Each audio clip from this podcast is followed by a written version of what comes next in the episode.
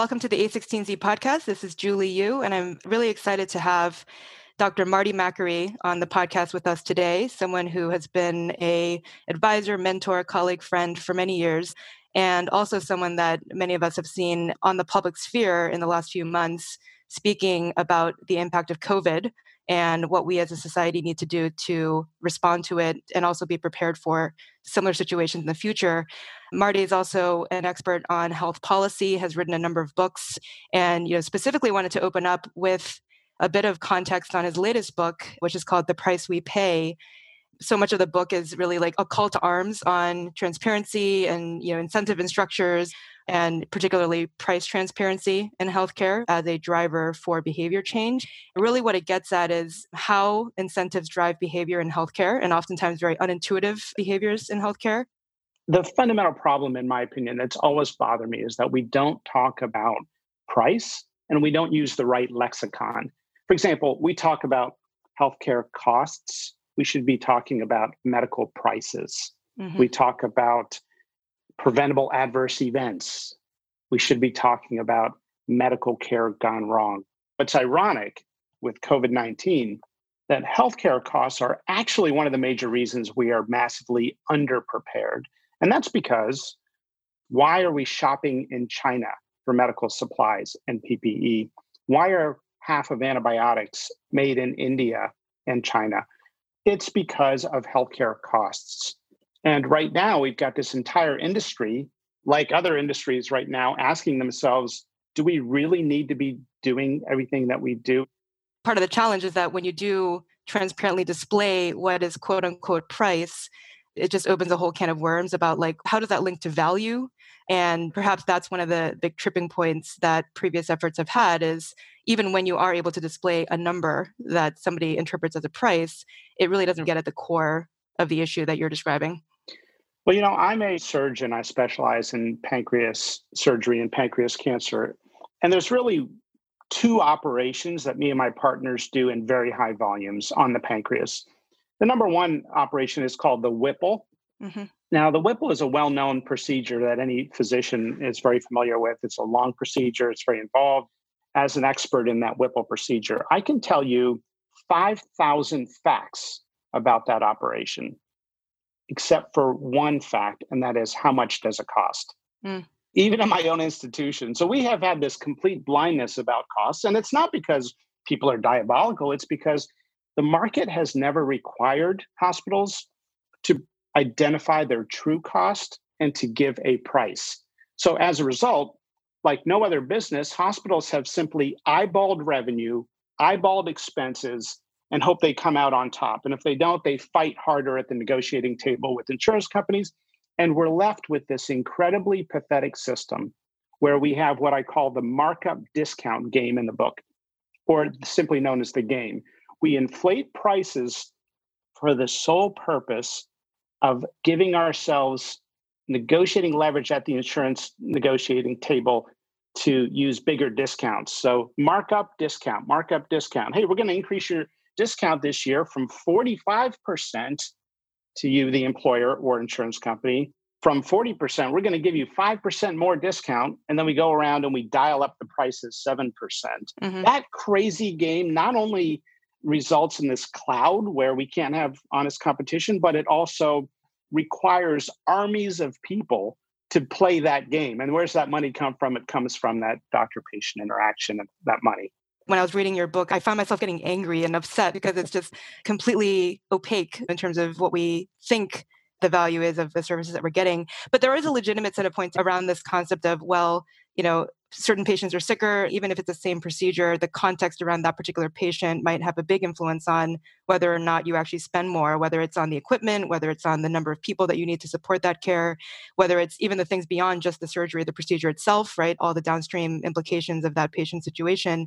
But it seems like at the end of the day, it's sort of a trade off between specificity of how you define the type of encounter and you know the nuance of just you know humans and the fact that we're all so different and all have a different context how do you sort of reconcile that gap well i really do think we have good people in healthcare at every level working in a bad system mm-hmm. imagine the airline industry does not post prices. And instead, when you go on the travel sites, there are no prices with each flight.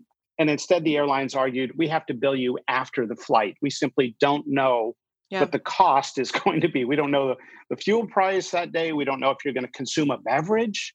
We don't know if you're going to be diverted or delayed, and that the pilot could have to work harder and bill more RVUs in their coding of the billing of the flight after they land. I mean, we would say it's not fair. That's what's happening in healthcare right now. You know, one of the counter arguments is, oh, we can't give you a price. We don't know if you're going to be in the ICU. Well, of course, if you're shot in the chest, I, as a mm-hmm. surgeon, am not going to give you a price, and I shouldn't. We got to take care of you. But 60% of healthcare is shoppable.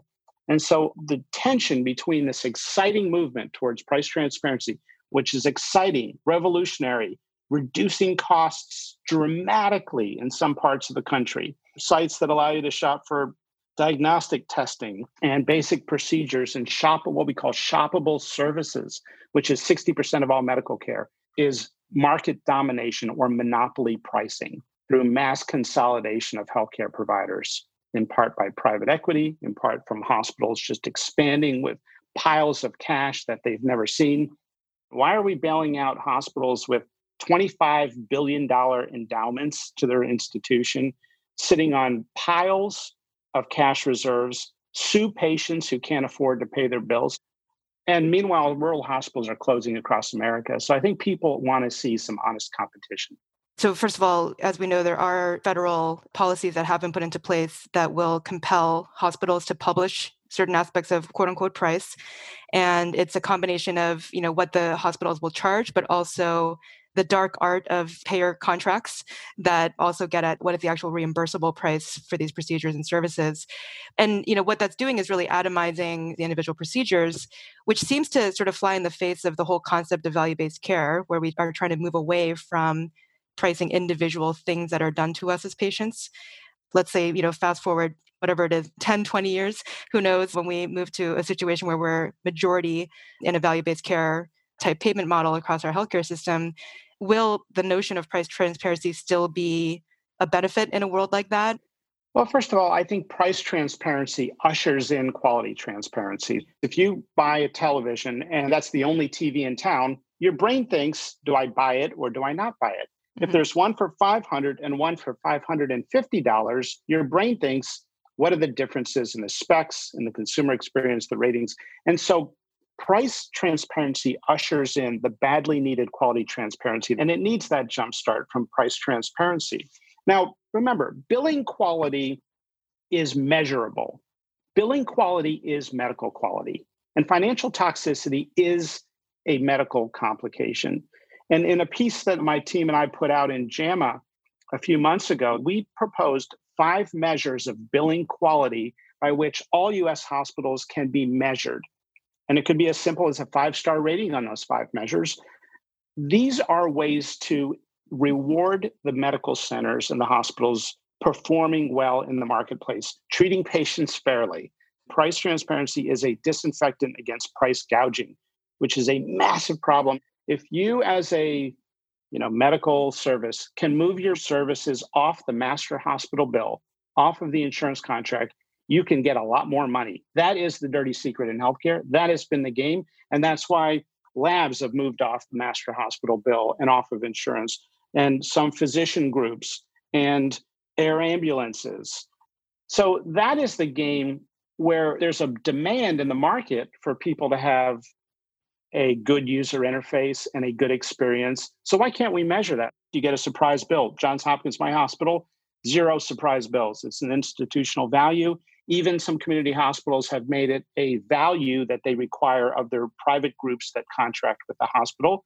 They say, look, we don't want our patients surprise bills. You can't do that if you want to practice here. About one third of US hospitals will go after you if you cannot afford to pay their bill in court, garnish your wages, put a lien on your home, take money right out of your checking account through a court order. Now, only about 8% of hospitals do it that aggressively. But we've asked all US hospitals to stop all predatory billing.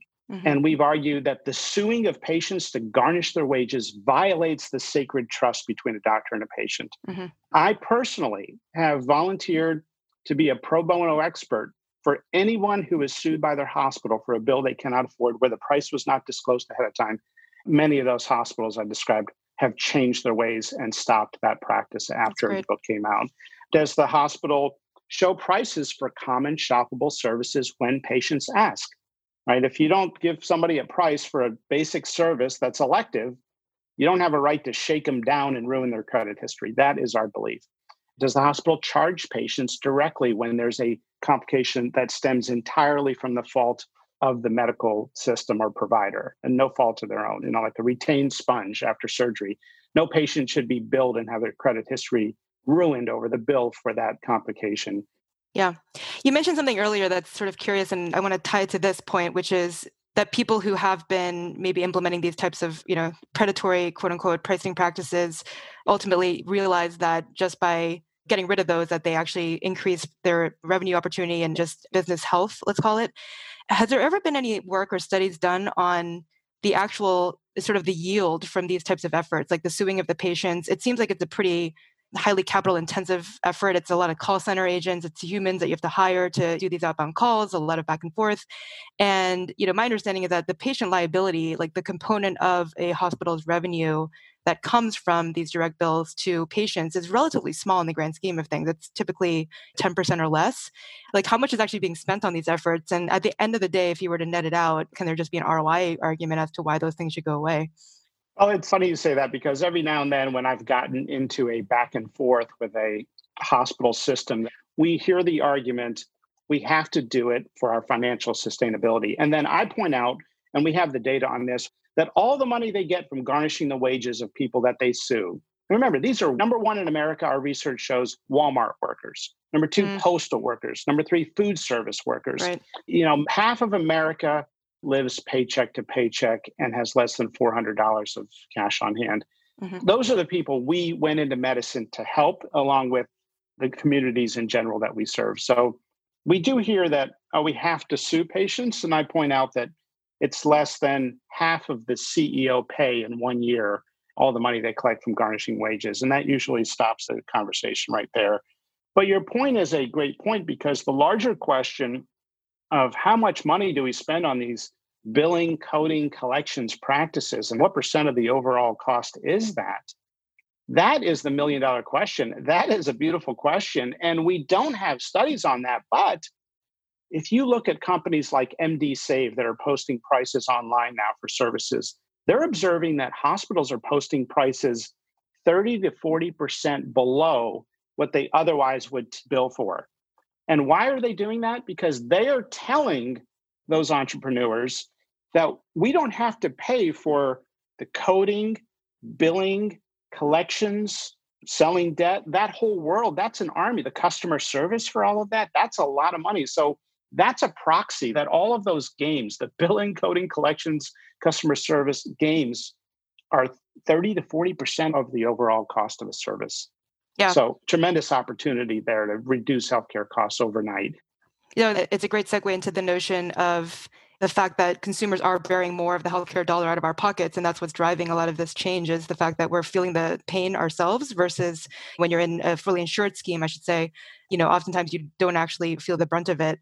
You know right now we're obviously in this unfortunate macroeconomic situation where employees are getting laid off. A lot of companies are going through massive cost containment efforts. And, you know, one of the sets of predictions that have come out of that is that health benefit subsidies in general from employers are going to fall dramatically. And many of those people will not find new jobs and will, you know, ultimately likely enroll in Medicaid and other types of direct coverage programs. But is there a silver lining in this where obviously it's unfortunate that so many people are losing their coverage, but if they end up in a situation where they are bearing more of the cost, will we get to a critical mass where there will be much more coordinated demand for transparent services? And what do you think that will look like in the next few years as we come out of this pandemic? I do think that all of those things you mentioned increase further the demand for honest pricing and honest medical care. The big question of why does healthcare cost so much and why is it burdening America in ways that it doesn't burden other countries? The conclusion I made from all of the research I did was number one, it's pricing failures. Number two, it's unnecessary medical care, which is estimated to be 21% of all medical care out there, in a national survey of US physicians that we conducted from Johns Hopkins. Pretty scathing result. I mean, when people in an industry say that 21% of all their services are unnecessary, and that comes from the frontline workers, namely physicians, that's quite an indictment on the state of the variations in quality of care.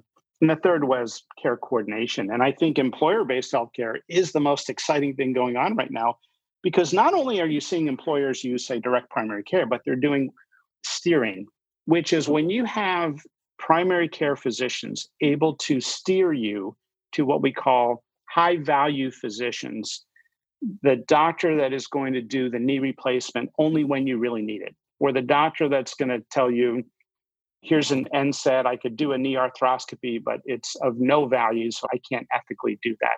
Those are the doctors you want, the ones with great judgment. And that is the great opportunity and revolution right now with direct primary care. It's not just giving holistic care, that's important. It's not just food as medicine and talking about sleep and all those things. That is very important, and we need to do that. It's also those things and steering. And steering is one of the great opportunities right now.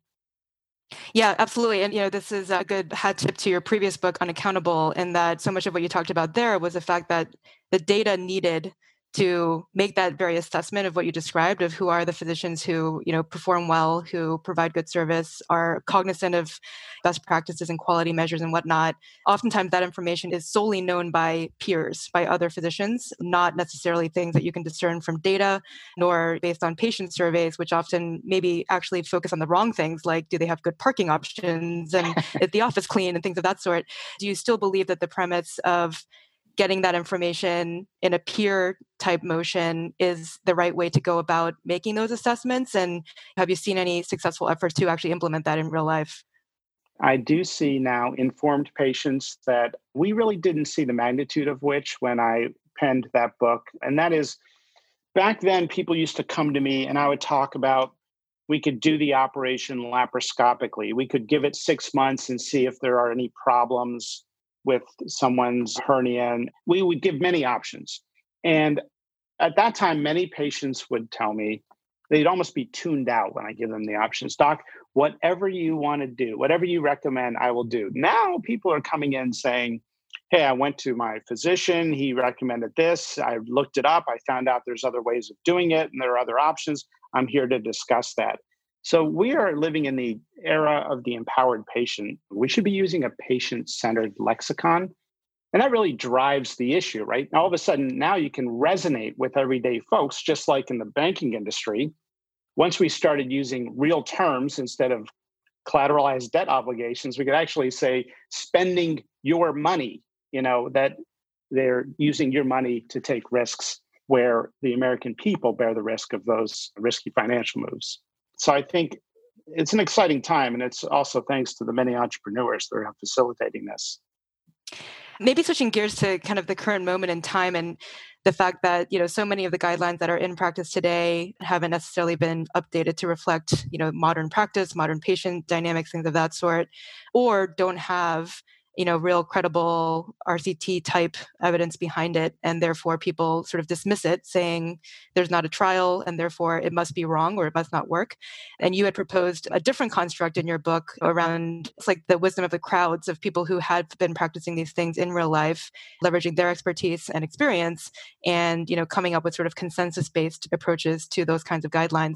With covid this is an unfortunate situation where things are happening so real time and day by day we're getting more information that might completely change our perspective our opinions in a pretty binary fashion. Do you see ways for that framework to be applied in situations like this pandemic where things are moving so quickly where we don't have a body of real world evidence and experience to pull from? One of the barriers to scientific advancement in my opinion has been the dogma that randomized controlled trials are the only type of scientific method that can tell us whether or not something is true. Mm-hmm. And that old fashioned approach, which is not wrong, it's just incomplete, has really been a major barrier. For example, new therapies for COVID 19 have been going through the same protocol that we have for lifestyle medications and obesity drugs and chemotherapy that may be 1% better than the last chemotherapy You know, when somebody jumps out of an airplane and you ask the scientific question, does a parachute work to save their life? You don't do a randomized control mm-hmm. trial, right?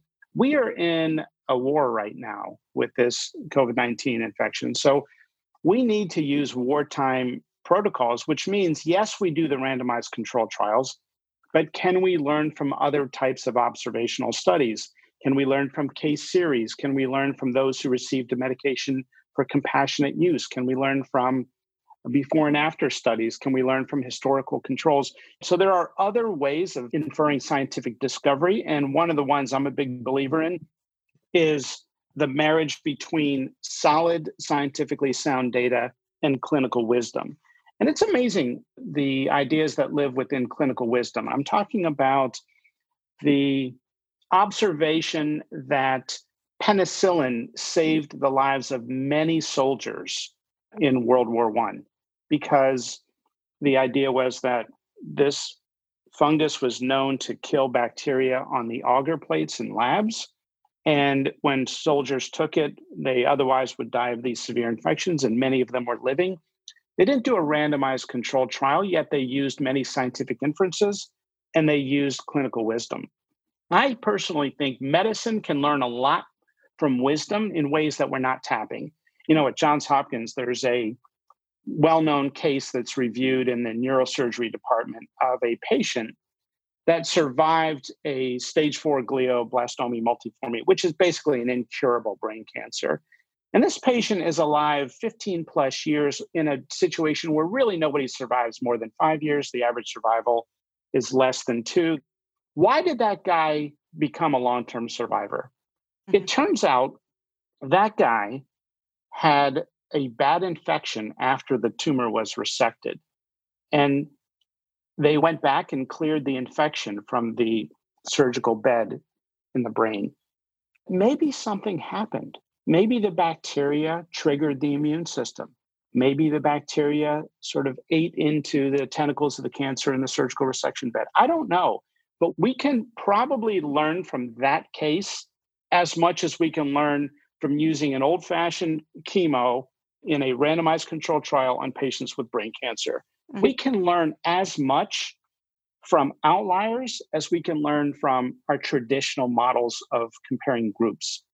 So I do think there are big implications of that for medicine today. For example, the role of food, the uh, role of environmental exposures. Can we use clinical wisdom to develop appropriateness practice patterns? And that is the work of our team at Hopkins in the Appropriateness in Medicine project. We go to doctors, we ask them, tell us about an area of low value care or something that's not effective. And can we study it looking at patterns of physicians in big data? For example, in a physician's practice, what percent of their spine surgery patients underwent physical therapy at least once in the year preceding that elective spine surgery? It should be 80% of the patients. If it's not, that's a signal in the data to do a deeper review. We now have over 100 ranging from things like C section rates crossing a certain threshold to how often procedures are parsed into two separate days when they should be done in the same day, to whether or not a baby has a belly button hernia closed by a doctor routinely or selectively. These are all developed by clinical wisdom. This is the exciting area of identifying high value versus low value care in the market now, studying the appropriateness of a practice pattern. On the point of appropriateness, there was that really stark example in the book around the vascular screening, screenings that are done in churches, essentially lead generation for stenting procedures. And, you know, it's funny that concepts that are sort of good general business principles in the rest of the world are those that we consider anathema in healthcare because they have either, you know, ethical implications that make us uncomfortable, or they literally are tied to inappropriate clinical practices you're describing. And, you know, I think that's one of the interesting concepts here is that everything that you're describing about the future of where we need to head, transparency, you know, appropriate pricing, things like that, is actually good general business practice and good general business principles. And yet we're trying to drive down so much of the unintended behaviors that come from the fee for service medicine engine that do drive people trying to optimize revenue and optimize volumes and things of that sort. I guess my sort of high level question is can we have it both ways? You appropriately balance those things while still giving individual providers and you know provider groups reasonable economic incentives that have a capitalist nature to them, but without violating the trust and the ethics surrounded with some of the practices that you described? There's really no perfect incentive when it comes to medical care mm-hmm. to pay physicians and hospitals. On one hand, people should be paid for their hard work and compensated. On the other hand, if it is a completely flat model, as we've seen in some experiments, the incentives can go the other direction. And ultimately, we rely on the ethics and the sense of personal calling to the profession that lives within inside each human being that practices medicine. So I'm not convinced that there is a perfect payment model for physicians. I think any model has perverse incentives. We do have two problems, however, today in medicine overtreatment and undertreatment. But by far, the problem of overtreatment is a much more massive problem. And it is fueled by the extreme in the fee for service payment model system that we have inherited. And it's gamed and it's maximized. Something that really makes me sick to my stomach being a surgeon is seeing somebody who had something that I know they didn't need. Mm-hmm. And we know that most doctors do the right thing or always try to. But if you have one physician out there doing a lot of unnecessary stuff, they may be siphoning a lot of money that should be going to the inliers. So the problem of outliers in practice patterns is a real problem. I don't know of the perfect solution for it, but I do love the idea of patients being educated and empowered and physicians at the primary care level steering to what we call high value physicians. At the same time, we develop metrics to study appropriateness in data. Now, some areas of medicine, we simply cannot measure a physician's practice pattern. You know, a really good child psychiatrist versus a poor child psychiatrist. We have certain surrogate measures. We can look at how often they prescribe medication combos that shouldn't be prescribed, or how often they're prescribing an antipsychotic for someone with a mood disorder. Those are things we can identify in the data, but a lot of it is great bedside care. It's judgment, skill, listening. Those are the characteristics of a great provider. And we rely on all of these things together to figure out how to redesign healthcare and create accountability. Yes, amen to that. I think a lot of physicians unfortunately end up in that situation where they feel the need to do things that if they were to rewind back to the days of when they were training to be a doctor are probably things that they would have also cringed at or felt sick over but because we burden physicians with so much administrative overhead and poorly designed workflows and tools and things of that sort i think the big call to arms is really how do we take that off their plate such that they can focus on the humane elements of what they can uniquely do which you just described and i think that's ultimately the holy grail coming out of all of this one of the exciting things is that we found when we show physicians where they stand on the bell curve on the appropriateness measures, they auto correct their behavior. Mm-hmm. And I think it's a certain competitiveness. You know, medical training has a certain competitive bias. And I think we don't like to be outliers when we're being measured by something that is endorsed by our peers. And so we are seeing this tremendous improvement in ways that we've never seen before.